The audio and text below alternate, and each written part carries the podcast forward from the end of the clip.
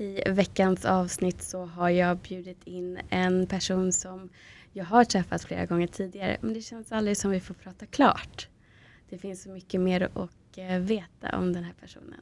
Ni kanske känner igen henne från förr men det blir en eh, härlig påminnelse om vem den här personen är. Varmt välkommen Karin.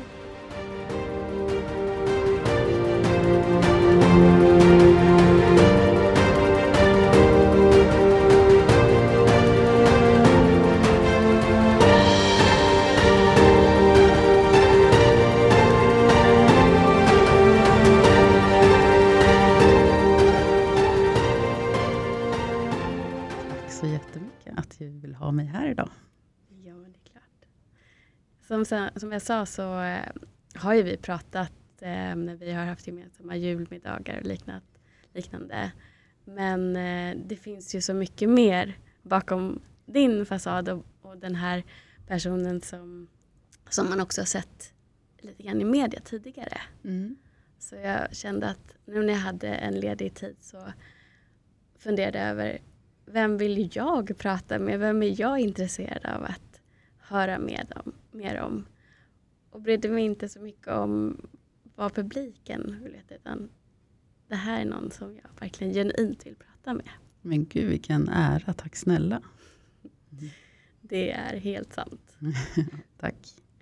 Jag tänker, de som känner igen dig lite grann har ju sett dig i Biggest Loser. Mm. Och där har ju du delat med dig hur, hur ditt liv såg ut då. Mm. Vilket år var det här? 2014 och 15 var väl finalen om jag inte minns Ja. fel. Jag är så dålig på år men Ja. eh, jag får frågan ofta så att jag får alltid fundera ut det. Ja. Mm, så det var några år sedan nu. Och hur, hur såg ditt liv ut då om vi bara går tillbaka lite grann? Mm. Ehm, mitt liv eh, såg på många sätt väldigt, väldigt bra ut. Jag eh, levde med den mannen jag fortfarande lever med och mådde bra. Eh, och eh, trivdes väldigt bra eh, generellt i livet och, och så. Eh, det som jag verkligen, verkligen eh, var orolig för just då var min hälsa. Och det var just av den anledningen jag så eh, många gånger sökte in till Biggest Loser och till slut kom jag med. Eh, så för mig handlade det väldigt, väldigt mycket om en hälsoresa snarare om en, en viktresa. Mm. Det är som hel, en helhet, att du skulle må bra i kropp och själ. Precis, precis så är det. Så att eh, det, det, jag tycker det är viktigt att berätta för många tror att, eh, att viktnedgång eller eh, allt det handlar om att man vill bli smalare eller snyggare eller så. Men för mig har det alltid målet varit att må bra och Mm. orka mer och eh, ha ett bättre inre i kroppen rent eh, organmässigt och kunna leva längre. Ja, Mm. för det, det är inte egentligen så att lyckan sitter i att man tappar x antal kilon. Utan lyckan kan sitta i att man får en större förståelse för hur har det blivit så att jag har gått upp i vikt eller nu, jag har alltid drömt om att eh, ja, jag tänker på Lukas triathlon, och sådana saker. Ja. Eh, att man kanske har sådana drömmar som inte är möjliga. Mm. Och då får man hjälpen att med ett helhetsperspektiv. Mm. Absolut. Förändra. Ja. Och sen är det ju så, jag lever ihop med en man som är, eh, har elitsatsat mer eller mindre på triathlon i massa, massa år. Det gör han inte längre. Men, och det gör ju också mig väldigt påmind om hur, hur eh, fantastiskt våra kroppar är. Och att kunna få eh, använda den och, och träna med den är, känns fantastiskt. Och det är väl det jag också kände innan. När jag började, eller vägde in mig på Biggest Loser vägde jag 140 kilo. Och den kroppen var beundransvärt stark, måste jag säga, eh, trots de kilorna. Mm. Men jag kände ju, ju mer kilon jag tappade, desto rörligare blev jag, desto mer orkade jag. Jag hade mindre ont, jag var mindre svullen i kroppen. Och det var ju absolut den största belöningen. Mm. Mm. Hur, hur ser ditt liv ut idag om du jämför med vart det var då? Mm. Mitt liv idag är ju att, eh, rent om man tittar rent kroppsligt, så eh, har jag ju eh, fortfarande eh, övervikt men känner mig väldigt, väldigt stark och har, väger inte 140 kilo idag vilket känns jätte, jätteskönt för, för min kropp. Mm. Eh, jag har ju hittat en kärlek till eh, att röra mig. Vilket jag bara förknippade mer eller mindre med ångest förr. Mm. Eh, nu känner jag att jag har ett behov av att röra mig. Jag mår bra av att röra mig och jag känner mig liksom stark fysiskt. Eh, och orkar så mycket mer, vilket är jätte, jättehärligt. Eh, Biggest Losers-resan i sig eh, kanske inte var en jättestor aha-upplevelse som det kanske var för, för flera andra. Mm. Eh, däremot så förstod jag på ett annat vis hur jag under mina år har straffat min kropp eh, genom att låtit den bli så stor. Jag tror att det är få människor som blir så stora som inte har något slags trauma mm. bakom sig. Eh, att äta sig till en övervikt på 100 kilo, 50 kilo. Ehm, det kan man absolut göra. Det, det säger jag inte att man inte kan. Men väldigt, väldigt många av min erfarenhet av de jag känner.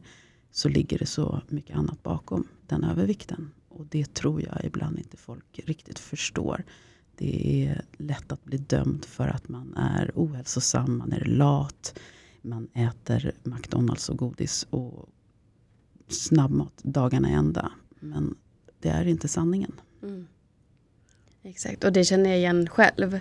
Jag började också gå upp i vikt efter våldtäkter. Mm. Det blev förmodligen som lite skydd, kropps eh, armor på mm. något sätt.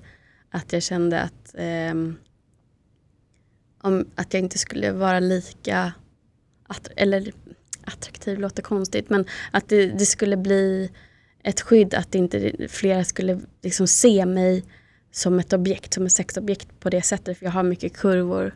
Men egentligen så blir det i och för sig mer kurvor. Men jag tror, eh, jag har egentligen inte grottat så mycket i det, men att i och med att det, det började där och sen har jag också märkt på sistone nu när jag börjat ta tillskott som eh, stöttar sköldkörteln. Mm. Att det finns också mycket hormonell obalans som vi inte pratar så mycket om. Mm. Just det här suget och det emotionella suget som skapas av trauman. Mm. Att eh, om man då stöttar sköldkörteln så får man lite bättre eh, balans på så sätt. Jag känner inte att det här suget kommer på, med sån kraft längre utan det går att stanna upp och tänka, men är jag verkligen hungrig nu? Mm. Vill jag verkligen ha det här? Mm. Medan förut så var det ett konstant um, ja, var jag stressad, var jag ledsen, var jag upprörd, triggad på något sätt. Så kom det som en snuttefilt att jag stoppade någonting i munnen istället. Mm. Och gärna skräpmat. Mm. Jag tror att det är en kombination. Ett, eh, jag rent genetiskt har stora personer eh, i, min släkt och så vidare. Så jag tror att jag kanske aldrig hade varit en riktigt liten tjej eh, ändå. Mm. Men jag blev blev utsatt för incest. Eh, och jag har mina tidigaste minnen från när jag var fyra år. Och det pågick under många, många, många år av min morfar. Eh, han började ju trösta och tysta mig med eh, godsaker och, och läsk och ja, allt jag ville ha kan man säga. Så det mönstret och den vanan började ju så otroligt tidigt i mitt liv. Eh, och det har ju hållit kvar. Så jag tror ett att det skapar en, en ren fysiskt eh, behov av söta saker och onyttiga saker. Absolut. Men jag tror också att, som du var inne på där, att kroppen har eh, använder det också rent mentalt som en, som en, eh, en tröst. En mm. snuttefilt som, du, som du sa. Eh, och sen i kombination med att jag också insåg att ju större jag blir, desto mer eh, mindre personer attraherar jag. Mm. Vilket gör att jag bygger upp min lilla skyddsmur ja. i, i fett. Mm. Och det insåg jag, eh, det kom över mig väldigt, väldigt tydligt i, i Biggest Loser. Eh, när jag helt plötsligt blev otroligt eh, ledsen över det. Eh, en dag. Och jag tror i kombination med att man var så otroligt slut när man var där. Man tränade ju ja, åtta timmar per dag så hade, gjorde man någon, någon, någon fysisk aktivitet. Eh, minst, om inte, inte mer vissa dagar. Eh, och i den här utmattningen och i eh, kombination att vara borta från min man och min, mina nära och kära och också vara väldigt, väldigt hungrig hela tiden. Blev det att det, liksom, det blev en otrolig trigger och en, en, eh, en, ett uppvaknande i just den delen. Vilket jag är glad för mm. idag. Ja, de, de här smärtsamma uppvaknandena är ju smärtsamma i stunden men du får ju även ut så mycket mer av det långsiktigt. Mm. Så att för alla som är rädda för att komma på vad orsaken är egentligen, mm. just för att de är rädda för den här smärtan, så brukar jag säga att det gör ont, men det är så kortvarigt om du jämför med det som det ger dig. Mm. Att du vet var du kan läka sen. Mm. Precis. Så att eh, jag, jag, jag har eh, blivit mer medveten eh, just om den delen i mm. mitt liv. Och jag är väldigt tacksam att jag har hittat lusten för träning. Mm. För det ger eh, mig väldigt mycket glädje. Eh, och också att jag och min man Lukas kan, kan faktiskt träna ihop och gör det eh, mm. ganska ofta. Och det, det är jätteroligt. Ja, för mig så har, har det blivit också ett annat perspektiv att känna att jag orkar någonting, jag är stark. Jag har fortfarande mage och jag har bröst och jag, eller rumpan har jag faktiskt tränat upp för jag hade ingen rumpa. men eh, det har blivit lite mm. balans där. Men jag har fortfarande former men jag är väldigt, väldigt stark. Och det för mig känns mycket viktigare än att vara pinsmal och inte ha någon mage som putar, vilket även de mest smala egentligen har. Men där tittar vi på social media och tror att det är något konstigt om, man, om det ringar när man sitter ner. Mm. Uh, men att också försöka hitta någon typ av balans för sig själv som passar hur man vill leva. Mm. är ju väldigt mm. viktigt. Och det är den som är den, den eh, största strävan i mitt liv. Det är att hitta balans på alla plan. Med, I vänskap, i, i eh, min relation med min man, i min relation till, till mat eller till eh, livet. Och, och, det mesta skulle jag vilja säga. Eh, och det, det är svårt. Och man letar och man strävar hela tiden eh, att hitta dit man vill. Och jag, för mig är det enda viktiga att inte sluta. Att inte kapitulera, lägga mig ner och säga att nu slutar jag för jag orkar inte. Men då har jag heller inte rätten att säga att jag inte är nöjd. Mm. Så klokt sagt. Det är, I grund och botten, ger man upp så är det den man egentligen sviker i sig själv. Alla, Ingen annan. Precis, så är det. Helt rätt. Och jag har i, skulle jag säga, hela mitt liv varit en, en stark person. Eh, jag har eh, inte skämts för mig själv. Jag har eh, alltid gått stolt med bikini på stranden och aldrig varit den som säger uttrycket att bada i vassen. Eh, vilket jag tycker är, är så sorgligt att höra. Att eh, framförallt många kvinnor säger. Var stolta, det är er kropp. Ni bär upp den med stolthet. Alla former är, är en kvinnokropp. Ja. Jag tänker vad den ger dig varje dag. När man är fullt funktionell. Det räcker ju med att man skadar sig i någon fot eller ben, knä. För att man ska inse att det är så mycket som man tar för givet varje dag. Mm. Precis så är det. Och Så för mig är jag och min man har en tendens att flytta ganska ofta. Och folk, vissa människor tror jag verkligen har riktigt svårt för det. Att de tycker att det är så här, men ni är ju så tokiga, varför gör ni det? Och det kan ni aldrig hålla er lugna? Varför är ni så otrygga till och med, har jag hört någon säga.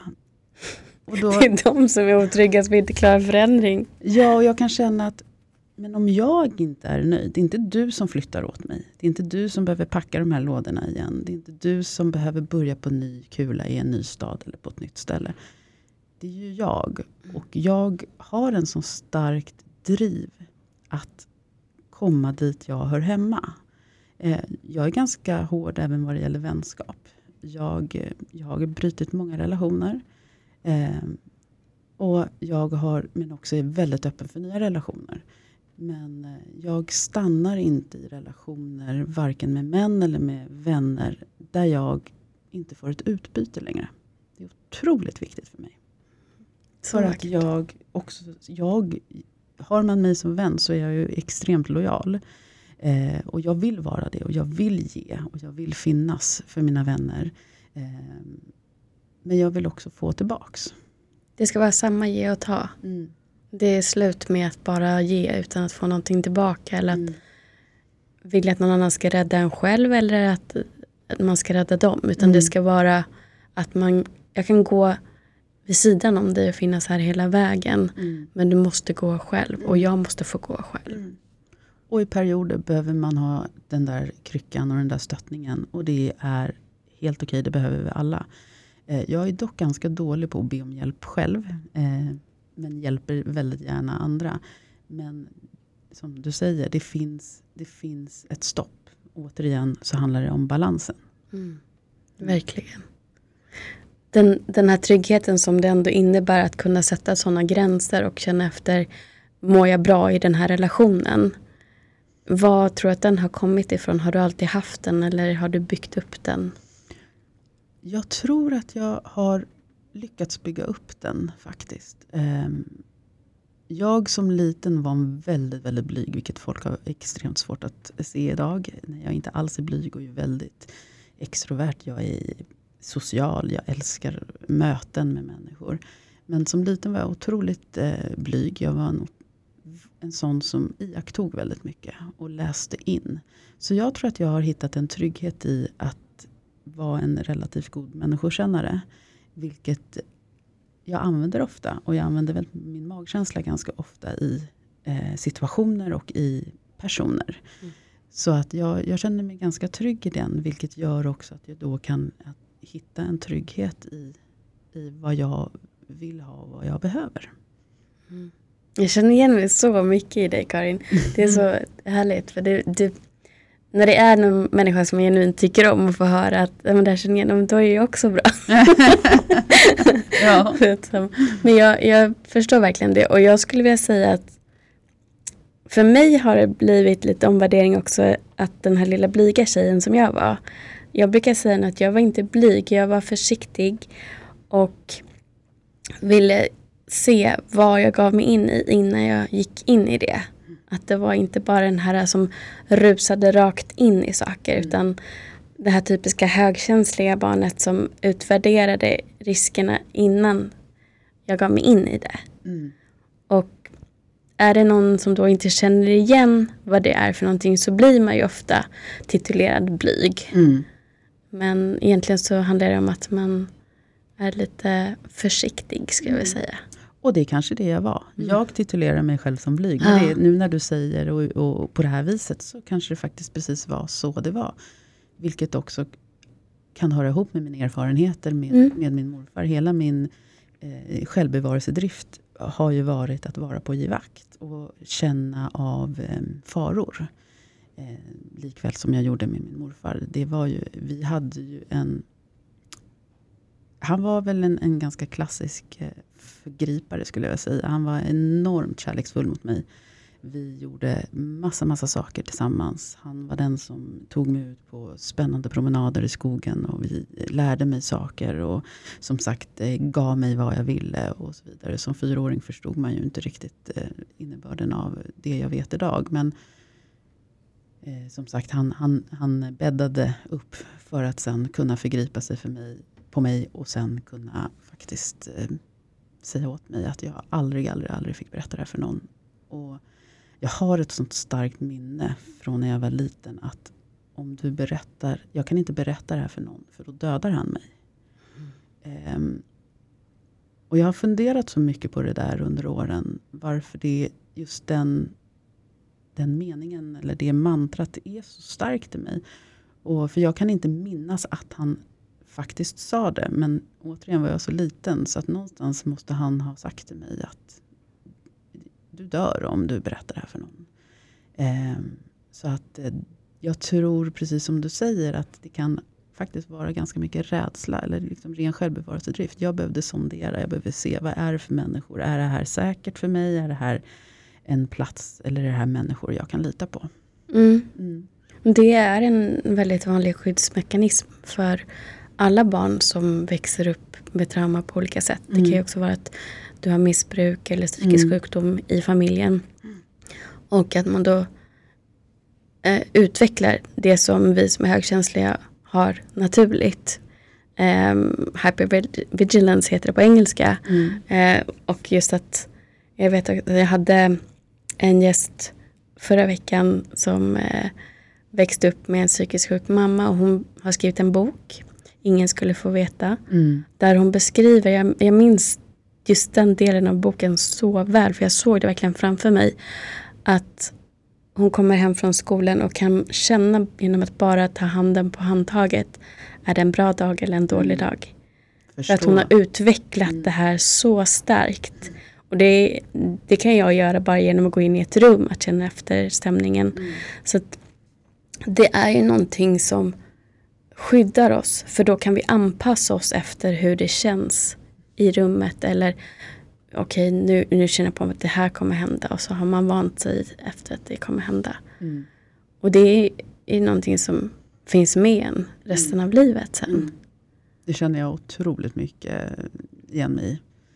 Eh, jag har ju också jobbat som lärare i många år eh, och utbildat hudterapeuter. Mm. Och bara jobbat med tjejer, mer eller mindre. Med undantag för ett fåtal eh, fantastiska män. Mm. Eh, och det har man ju, det tror jag jag har haft min högkänslighet till väldigt mycket liksom glädje av. Eh, för att vi kvinnor är inte jättelätta. Och vi har mycket issues mm. generellt. Och unga tjejer idag, jag vill ibland bara krypa in i deras kropp och bara ge dem den självkänslan och den, den styrkan som de är så värda. Mm. För att bygga upp eh, kvinnor har jag ju jobbat med, skulle jag vilja säga, under åtta år. Mm. Och jag brukar säga det ibland. Hade jag haft 20 unga män här så hade jag behövt säga till dem att nej, ni är inte så bra. ni måste faktiskt öva på det här. Men med tjejer får man höra, jag kan inte, jag är så dålig, jag kommer aldrig kunna, jag är värdelös. Nej, det funkade inte nu. Att, att jobba och bygga och bygga och bygga och bygga eh, har jag jobbat med i så många år. Så att jag förstår ju att det finns så mycket dålig, dåligt, både dåligt självförtroende och dålig självkänsla i många kvinnor. Mm. Vilket vi inte alls borde ha. Nej, men det, det är väl lite samhället. Jag, jag vet att det är lättare att kanske se hos kvinnor för att vi har ändå lättare för att uttrycka det. Mm. Det som känns, även om det är ett uttryck av osäkerhet så mm. har vi lättare att sätta orden på. Det är mer accepterat för oss att att faktiskt prata om hur, mm. hur vi mår. Medan männen de måste ha den här fasaden uppe hela tiden. De kan känna sig lika osäkra men de har lärt sig att det inte är okej okay att mm. uttrycka mm. det. Så att de kanske går in och med den här clownfasaden att de ska skämta bort allting och vara oseriösa. Mm. Eller att de ska vara superduktiga och visa alla andra vägen. Mm. Det finns ju sånt här som också är könlöst. Att man märker att det finns fast det uttrycker sig på olika sätt. Ja. Och det har jag lärt mig jättemycket också mm. av, av alla män som har varit modiga och gästat podden och berättat om hur de egentligen kände när ja. de växte upp. Och det är ju så otroligt sorgligt i sig det också. Mm. Eh, att, inte, att inte känna sig trygg i sin egen känsla så att man måste gå efter en viss jargong. Och, vi, jag och min man pratar ganska ofta, eller vi har ofta väldigt, väldigt många och härliga långa diskussioner. Och eh, inte alltid överens, och, men, men eh, väldigt, väldigt härligt. Och vi pratar bara för ett tag sedan just med här, de här outsagda orden. Orden som aldrig sägs och tankarna som finns där men som aldrig kommer ut. Och, och hur man, mycket man tittar på samhället, på de man umgås med, på hur män ska vara inom situationstecken och så vidare. Och, um, det, det är fascinerande att se hur, hur mycket vi formas mm. av det runt omkring som faktiskt kanske inte ens är vi. Nej, det, det är inte det. Och just hur, för jag upplever Lukas som väldigt manlig. Mm. Men han har ingenting som är grandiost eller over the top. Um, han, han känns inte svår att approacha om det är så. Mm. Utan lugn och trygg. Och för mm. det för mig är otroligt manligt. Mm. Att bara vara öppen men också trygg Mm. i den han är. Um, medan jag upplever att samhället premierar också de som är over the top, som är rent narcissistiska och eh, ja men om vi bara tänker på Trump, Mm. hur han kan bli så hyllad fast Mm. han är uppenbart helt koko. Mm. Ehm, för, Ja. för, för, det, för att jag tänker att vi som sitter i Sverige blir otroligt chockade över det. Men samhället här är ju egentligen inte helt olikt. Vi må inte vi må ha en, en annorlunda ledare men vi har fortfarande ledare i samhället som besitter samma egenskaper och samma personlighetsstörning som han har. Ja. Och om vi visar unga pojkar att det är så ni ska vara. Sen går det inte att ge en personlighetsstörning till vem som helst. Men ändå drag av det, att det ska premieras istället för det som vi faktiskt behöver. Mm. Att säga att det är okej att prata om vem du är. Att vara autentisk. Mm. Och att alla får vara exakt som de är. Mm. Och öppna med våra egna svårigheter och våran lycka också. Mm. Men det, är- det, det är någonting, om vi nu ska prata lite om Lukas, så är ju det någonting han har jobbat otroligt mycket med. Han eh, föddes ju i fel kropp Mm. och eh, gjorde en könskorrigering vid eh, 18 års ålder, 20 års ålder där någonstans. Eh, och han har ju jobbat, jobbat väldigt, väldigt mycket med mansnormer och Mm. allt han ville som 18-åring, eller jag skulle vilja säga att han har ju hela sitt liv varit säker på att han var en pojke. Mm. Tills han helt plötsligt tittade ner och såg att, nej men jag är ingen pojke, jag är flicka.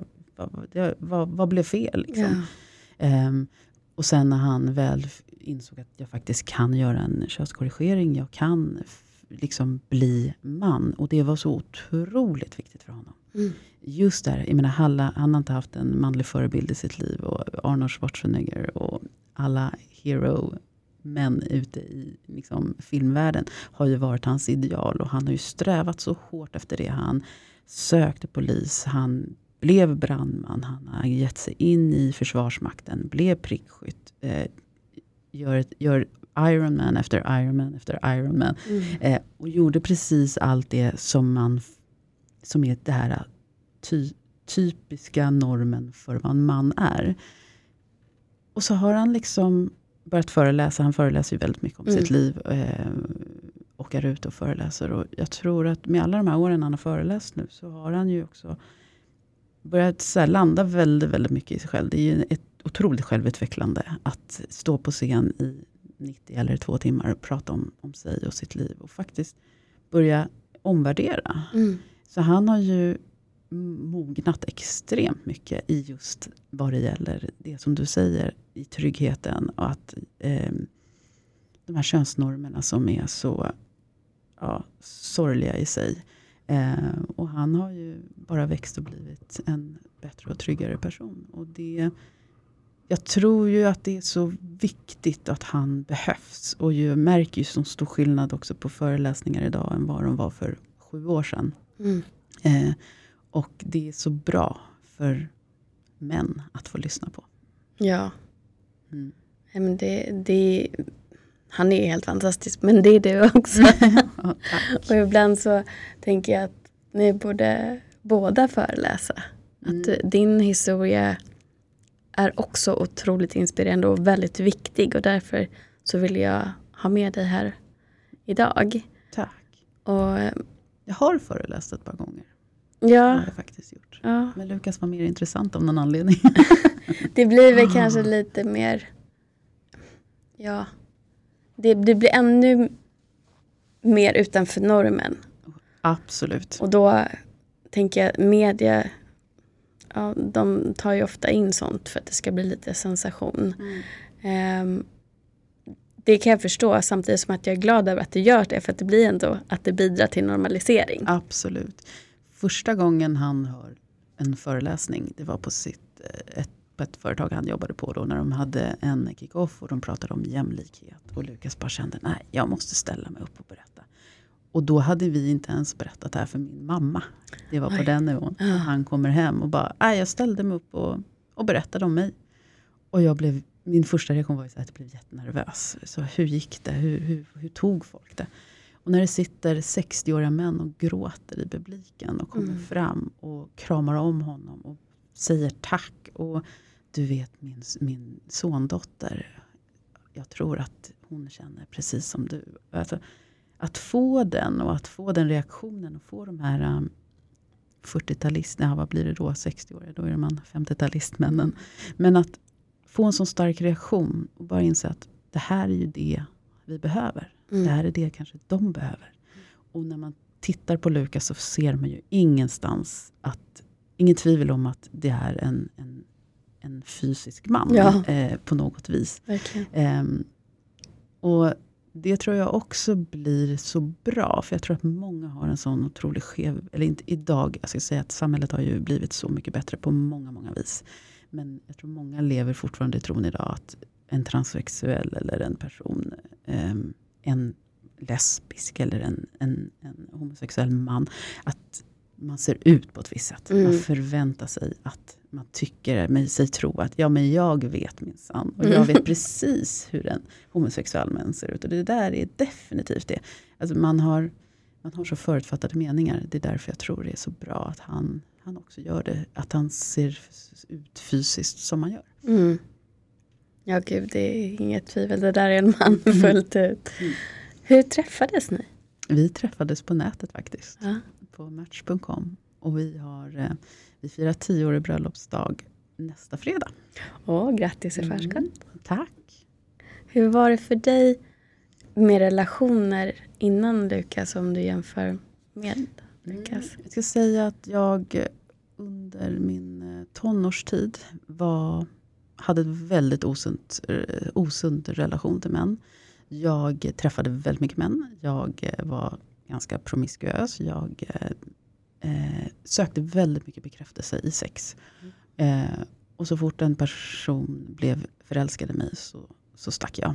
Eh, jag eh, man kan säga att jag utnyttjade männen men jag utnyttjade också min kropp på något slags konstigt vis. Eh, så det var, var destruktivt. Eh, sen träffade jag en man, en, en utländsk man, som jag levde faktiskt upp med 11 år. Eh, en underbar eh, person. Eh, och han fick ju mig att känna också, bygga upp väldigt mycket trygghet, rent kroppsligt, eh, i vår relation tillsammans. Och det var jättebra för mig. Mm. Eh, sen ville vi åt olika håll. Eh, så då avslutade jag den relationen. Vad fint. Jag vill tillägga också för alla som lyssnar att just det här med att ehm, jag tror att det man försöker göra efter sexuella övergrepp på något sätt är att ta tillbaka makten. Och då blir det ofta så att det blir många män Mm. eh, men inte så mycket närhet och intimitet. Jag känner igen det också. Mm. Ehm, och just att för stunden så har man tagit tillbaka makten. Och sen blir det bara tomt Ja, efteråt. ja. Och i slutändan så mår man rätt dåligt. Ja precis. Och jag har, jag har nämnt det förut också för att jag hade framförallt när jag var runt 30 eh, vänner som kanske var 5-10 år yngre. Och det jag kände att då, kanske nu också, nu vet jag inte, men att jag upplevde att många kvinnor som, och unga tjejer, framförallt unga kvinnor, som eh, säger att de har tagit makten över sina kroppar och de är med på Onlyfans och lever promiskuöst på olika sätt. Att det blir någon slags falsk image. Mm. Och jag, jag känner bara att jag ser igenom dem och ser den här lilla rädda flickan. Nu säger inte jag att alla av dem har blivit utsatta för övergrepp. Nej. Men jag tror att i grund och botten så är det inte någon som mår bra av ett sånt leverne. Och det finns ingen lycklig hora heller på det Mm. sättet. Utan det här beteendet som jag också har varit en del av och haft framförallt direkt efter de två våldtäkterna jag har varit med om. Mm. eh, är ett sätt att försöka ta tillbaka makten och samtidigt på något sätt för mig, jag intalade mig att jag bara ville ha tillbaka tryggheten med män. Att jag inte ville gå runt och tro att eh, så fort jag skulle ha sex att det skulle bli ett övergrepp. Mm. Men samtidigt så gick jag miste om det här fina med att älska med någon. Att vara nära, att vara intim. Mm. Att det inte bara är ligga och komma och Mm. sen hej då. Mm. Jag behandlade säkert många väldigt illa på det sättet. Mm. Jag. Eh, och, men jag var så avstängd så det fanns liksom ingen medvetenhet överhuvudtaget. Mm. Jag tror det handlar om en... Och eh, ett så kan det ju vara som ett, en, ett hämndbegär. Eller så, men också en, jag tror att man tror att man har sån kontroll. Ja, gud Att helt plötsligt är det jag som kontrollerar situationen. Det är inte de här männen, eller det var i mitt fall då inte min morfar, utan det var jag. Jag Mm. bestämde. Jag bestämde när jag skulle träffas, när vi skulle ha sex och när vi avslutade. Mm. Men eh, som, precis som du säger så mådde jag inte alls bra efter, efter, efter några år av det. Nej, man gör inte det. Och särskilt om man då är som vi som är känslomänniskor i grunden. Att Mm. behöva stänga av Mm. gör ju oss själva väldigt illa. Jag minns ju att det, det slutade ofta med att man också kände ganska mycket skam och Mm. skuld och äckelkänslor Ja. för sig själv. Ja, ja. Så i, i liksom, ja, jag fick, jag fick kanske min hämnd, jag fick kanske min kontroll. Men vad gav det mig? Egentligen bara en ganska mycket mer ångest. Mm. Mm. Ja, men så är det, det blir en ond cirkel. Och där finns hjälp att få. Mm. Är det så att man inte känner att man har kraften att ta sig ur det själv. Eller att det blir så att man träffar någon som faktiskt får en att komma in i ett, en tryggare anknytning och ett tryggare mönster. Mm. Så finns ju hjälp att få också på eh, alla kvinnors hus och Mm. olika kvinnojourer. Mm. Så att, eh, Absolut. Det, är det någon som är osäker på vart ni kan vända er så, så kan jag leta upp det också och lägga in det i beskrivningen till det här avsnittet. Mm. Jättebra. När det gäller din och Lukas och den kärleken som ni har idag. Mm. Jag upplever ju er som att ni är en förebild för mig. En sån, sån relation vill jag ha. Jag har några stycken som jag känner att men så där vill jag ha det och jag ska inte nöja mig mindre. Och det jag slås av det är också att den här kärleken också har en väldigt, grund, väldigt fin grund i en stark vänskap. Mm. Helt korrekt. Vad skulle du säga liksom, är eran hemlighet? Jag tror precis som du säger att vi har en fantastisk ärlighet. Jag har aldrig levt i en sån ärlig relation med någon som jag gör med Lukas. Vi är ärliga om allt skulle jag vilja säga. Eh, jag känner mig... Jag har den här känslan med honom som jag känner med min mamma. Att jag har villkorslös kärlek med Lukas.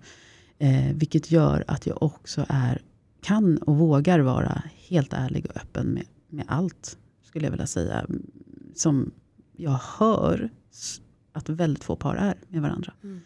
Ehm, vi pratar enormt mycket. Vi ehm, har en enorm respekt för varandra och ger varandra väldigt mycket frihet och eh, utrymme. Mm. Eh, och vi skrattar mycket. Vi har väldigt, väldigt kul ihop.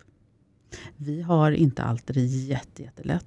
Lukas ehm, har ju enormt mycket trauman i, i sin bakgrund, vilket eh, inte bara försvinner som vi vet. Ehm, han jobbar hårt med det. Han har precis faktiskt fått då två diagnoser. Han är autistisk och han är bipolär. Mm. Eh, och det har varit, eh, och det är fortfarande en, eh, en, eh, en kamp, ska jag inte säga. Men det har, det har varit eh, en, ett jobb Mm. att hitta våra strategier. Vi jobbar fortfarande med strategier och jag tror att vi landar så mjukt i det här för att vi är så otroligt ärliga med varandra och, har, och i grunden har en extrem kärlek för varandra. Mm. Jag är fortfarande pirrförälskad i honom när jag ser honom Mm. efter 13 år. Ja. Men det är mina föräldrar efter ja, vad är det, 50 år eller något Ja. sånt där. Så det, det finns ju. Helt underbart. Ja. Men jag tror att det är att vi känner det är på grund av alla de här andra sakerna jag pratar om. Mm. Man kan inte jag har personer som jag vet som tycker det är så att man, man ska inte behöva jobba för relation. Man ska inte behöva jobba i relation. Det ska bara... Och jag känner så vilken värld lever du i? Det är klart man måste jobba i alla relationer. Ja. Jag jobbar i relationer med min mamma, med mina systrar, med min man, med mina vänner, med jobb. Det är så livet är. Men man jobbar ju för strävan att det ska vara så bra det bara kan bli. Mm. Eh, och är man inte beredd att jobba, då får, kommer man aldrig få en bra relation. Nej, men då kan man inte ens utvecklas. Nej. Och det är, det, det är det som jag tycker är så fantastiskt med mig och Lukas. Att vi är så, som jag sa, väldigt, väldigt öppna. Vilket gör att vi, vi fortfarande ibland kan hamna i jätte, så här härliga, djupa, fantastiska diskussioner. Mm. Och det, det skulle jag vilja säga är vår hemlighet. Sen så är det så, vi har både oturen och turen att inte ha barn. Eh, turen är ju att vi har ju väldigt, väldigt mycket tid för varandra. Mm. Eh, och ork för Mm. varandra. Eh, och jag tror att när man har barn så får man nog nästan schemalägga tid Mm. för varandra, tid för reflektion och, och så vidare. Vilket är, är nog jättesvårt. Ja, all respekt till det. Jag kan inte känna igen mig i att ha barn eftersom jag inte vill ha barn. För mig är det ett aktivt val just för att jag känner att jag vill ha så mycket mer som man faktiskt inte kan Mm. ha. Och Mm. att jag inte längtar efter det helt Mm. enkelt. Ehm, men har ni också tagit hjälp utifrån? Och jag tänker, många tror ju till exempel att parterapi behöver vara någonting som man går i om det är ett stort problem. Men då har man ju redan ofta hamnat i en situation där det kanske är svårt att ta sig ur. Mm. Medan för mig har jag lärt mig mycket av eh, Kalle Norvald och, och det gänget. Mm. Att det egentligen bara är ett verktyg för att ibland hitta det gemensamma språket eller bara förstå varandra bättre för att just bygga en bättre grund. Mm. Jag, känner, jag känner att jag inte har någon som helst behov av parterapi. Mm. Vi, är så, vi är så kommunikativa med varandra Mm. och tydliga. Så det, eh, och jag ska säga med hans diagnoser nu så har det ju också faktiskt blivit ännu tydligare. eh, För att jag förstår. Jag har helt plötsligt förstått att det här är inte för att han inte vill eller inte orkar eller inte har lust. Det här är för att han faktiskt inte kan. Mm. Och då hittar vi strategier där. Ja. Och jag får, det som jag tror är skönt, det- det, är inte lätt att leva med en person med de här diagnoserna. Det är krävande på många vis. Men jag får ju också sån otrolig bekräftelse från honom hela tiden. Att, en förståelse. Han förstår att det inte är lätt. Och han ger mig enormt mycket eh, liksom cred för det jobbet jag gör. Vilket också känns så fint. Mm. För att då, det ger ju mig också nya batterier. Mm. Och sen så är, som sagt, vi pratar ju om sakerna hela tiden. ja, Mm. och det är väl egentligen de verktygen man får i parterapi. Det är precis. Ja. precis. Mm. Och nu så har ni hittat ert drömhus. Mm. Hur, hur ser framtidsdrömmarna ut? Jag är ju ganska enkel i min eh, person. Jag har inte behov av att lyx och flärd eh, på något vis. Eh, jag vill landa lugnt och tryggt i det här huset nu. Och eh, när jag klev in så började jag gråta för att det var så vackert. Och jag kände att min själ landade Mm. mitt i det där huset. Eh, så det ser jag väldigt mycket fram emot. Eh, sen så har vi alltid nya mål. Jag, alltså för mig är livet en ständig utveckling. Och utvecklas jag inte så, så stannar jag. Och det gör jag inte. Så då tar jag nya inriktningar. Mm. Eh, men för första gången ska jag säga så känner jag att här vill jag vara. Här vill jag stanna. Jag har inget behov att flytta mig bort någon annanstans ifrån. Eh, sen har jag ju som sagt alltid drömmar. Jag vill, jag vill inte bo i Sverige vintertid när jag eh, blir pensionär. Eh, redan nu så är det faktiskt så att både jag och Lukas kan jobba hemifrån. Eller vi jobbar hemifrån båda två. Så att om vi sitter på en lägenhet nere i Spanien och jobbar i december, januari, februari, mars så kan vi göra det. Och det har ju varit ett av våra del, starka delmål också. Mm. Sjötomt och eh, kunna vara borta från vintern. Eh, men jag tycker ju att det viktigaste i livet är eh, möten. Möten med människor och att växa och att eh, utvecklas med personer. Så att det är det som egentligen det jag behöver. Mm. Jag behöver inte så mycket mer. Jag behöver absolut jätteroligt med ett roligt jobb och stimulerande jobb och sådär. Men när, när jag väl tittar efter så är det vilka jobbar jag med? Och det är oftast det som jag tycker är det viktigaste. Mm. Jag, jag är social, jag är nyfiken på människor. På riktigt. Ibland känner jag att Lukas är ju ganska tyst, han pratar inte lika mycket. Och jag pratar ju desto mer, vilket är en väldigt bra balans. Ja.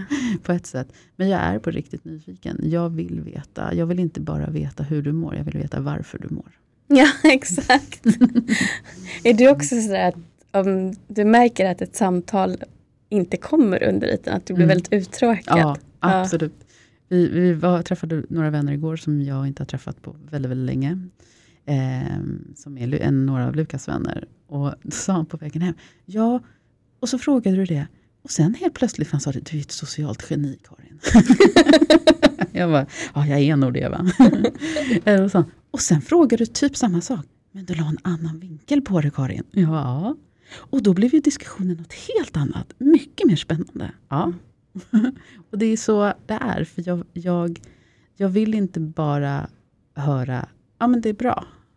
Mm. Det kan jag absolut höra ibland. Men jag vill också säga, varför är det bra? Varför mår du bra? Men vad härligt. Vad är det som får, att du, får dig att må så bra just nu? Mm. Jag, ehm, jag, jag vill veta.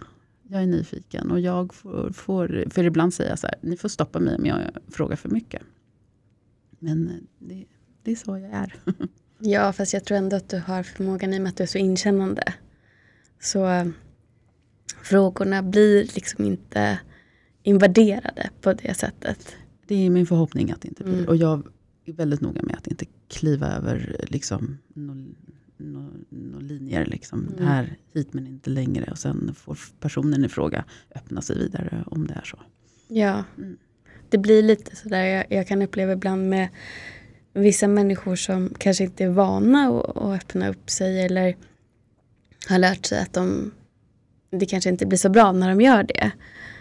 Att då kan det också vara lättare kanske om man själv öppnar upp lite grann och Mm. visar vägen på så sätt Mm. i samtalet. Men är det någon man bara träffar någon gång ibland så är det ju svårt om man inte Mm. får komma någonstans under ytan. Ja. Men det är väl lite så jag också är. Som jag sa, jag kan vara rätt hård ibland. Och, och även i kompisrelationer. Att måste, jag måste få energin eh, likväl som jag vill ge energin tillbaks. Men blir det ganska, en ganska platt relation. Så nej, det, då, det, det, och jag säger inte att det är något fel på de människorna. Det kanske är fel på mig. Men jag väljer att avsluta det. Man är bara inte inte kompatibla, så ser jag det. Precis. Det är inget fel på mig, det är inget fel på dem. Mm. Men vi kommer inte nå dit vi vill någon av oss för att vi är helt enkelt för olika. Ja. Och då är det bättre att jag har en vänskapsrelation med någon som tycker om att prata om allt Mm. och inget. För att jag känner också så här idag att jag tror att så som jag uppfattar det du säger, att du är på samma plan. Mm. Att när man har en sån här samtal som till exempel du och jag har nu. Jag får otroligt mycket energi av det. Mm. Och då går jag härifrån och känner mig nästan som att jag går på moln. Mm. Medan hade vi inte kunnat prata om det och du kanske bara vill prata om ditt jobb. Mm. Som kanske är, är någonting som inte ens intresserar mig. Nej. Antagligen inte. nu, nu var det det ett exempel. Ja. Men, men då, då kommer man ju nästan därifrån istället tömd på energi. Precis, och det är väl där jag lägger lite min, eh, min ribba. Så här, Mm. Ger det mig energi eller inte? Jag ska säga att jag, när jag träffar människor så vill jag ha känslan av att jag är lite förälskad i personen när jag går därifrån. Jag blir förälskad jätteofta i Exakt. personer. Vad bra Eh, beskrivet. riks- ja, precis. Jag hade en träff med fyra stycken, vi var fyra stycken från gamla, min gamla gymnasietid. Ja. Två, de här tjejerna har jag träffat sporadiskt lite fram och tillbaka. Så har vi Ja, nu, träffa. det såg jag bilden Ja. på. Ja. Och så träffade jag dem i, i måndags. Och jag bara kände, jag, jag, jag bara gick därifrån så lätt och så lycklig och förälskad i, i var och en av deras härliga personligheter. Och våran, våran kontakt. Liksom. Och det, det är så jag vill. Det är det jag behöver. Det är precis det jag behöver. Jag behöver få, få liksom, lyfta och ge energi av andra människor. Och sen behöver jag också få landa själv. Mm. Och jag tycker om att få landa själv ibland. Mm. Men eh, inte för länge. Sen måste jag, måste jag träffa folk igen. Det är den här balansen som Ja, vi har pratat om hela precis. tiden. Mm. Att få hämta energi i stillhet med sig själv. Mm. Och sen fylla på med de människorna som ger en Mm. energi. Precis. Ja, jag känner igen det också. Ja. Jag känner allt. ja, Jag ska bara hitta min Lukas. ja han kommer. Ja, gud vad härligt. Ehm, du, ehm, jobbade, du jobbar alltså hemifrån nu. Mm. Ehm, är det på något sätt öppet för, för de som jag tänker, om det är någon som lyssnar nu, Mm. att kontakta dig om de skulle vilja prata om liknande erfarenheter? Eller sånt Absolut. där? Absolut. Självklart. Och hur når man dig lättast då? Eh, då har ju jag ett eh, Instagram-konto eh, där jag är väldigt öppen. Eh, med, med, jag har också en Facebook, om ens folk har Facebook nu för tiden. jag inser att jag är gammal när jag har Facebook. Inga unga människor har det längre. Man håller kontakten med folk som bor långt borta. Ja, precis. Ehm, och sen så kan man även mejla till mig. Eh, och då har jag en mejladress som är karinsvard.outlook.com. Då länkar jag allt det här också i beskrivningen. Mm.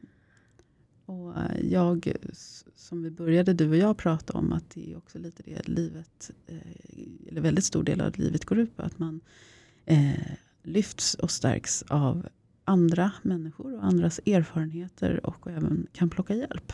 Mm. För att det är ju så att bara att Karin och jag sitter här och delar väldigt mycket erfarenheter och känner igen oss i varandra betyder inte att vi två är unika på något sätt utan jag vet ju att många av er som lyssnar känner också igen er. Sen kanske inte ni har nått dit att ni har haft människor att prata om det med eller ens velat göra det. Eh, så att det är också viktigt för mig att, att påtala att ni kan prata med oss som en början. Och skulle det vara så att ni känner att ni vill komma vidare och prata med en terapeut eller eh, ja, grupper eller ja, likasinnande för att vi är så många som delar det här. Så hör av er så kommer vi hjälpa er vidare eller bara lyssna Mm. på det ni har att säga till oss. Mm.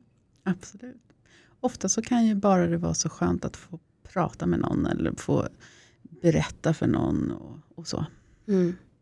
Och det, det märker jag också att de som har skrivit till mig sen jag startade podden på Mm. Bakom fasaden-podden på Instagram. Mm.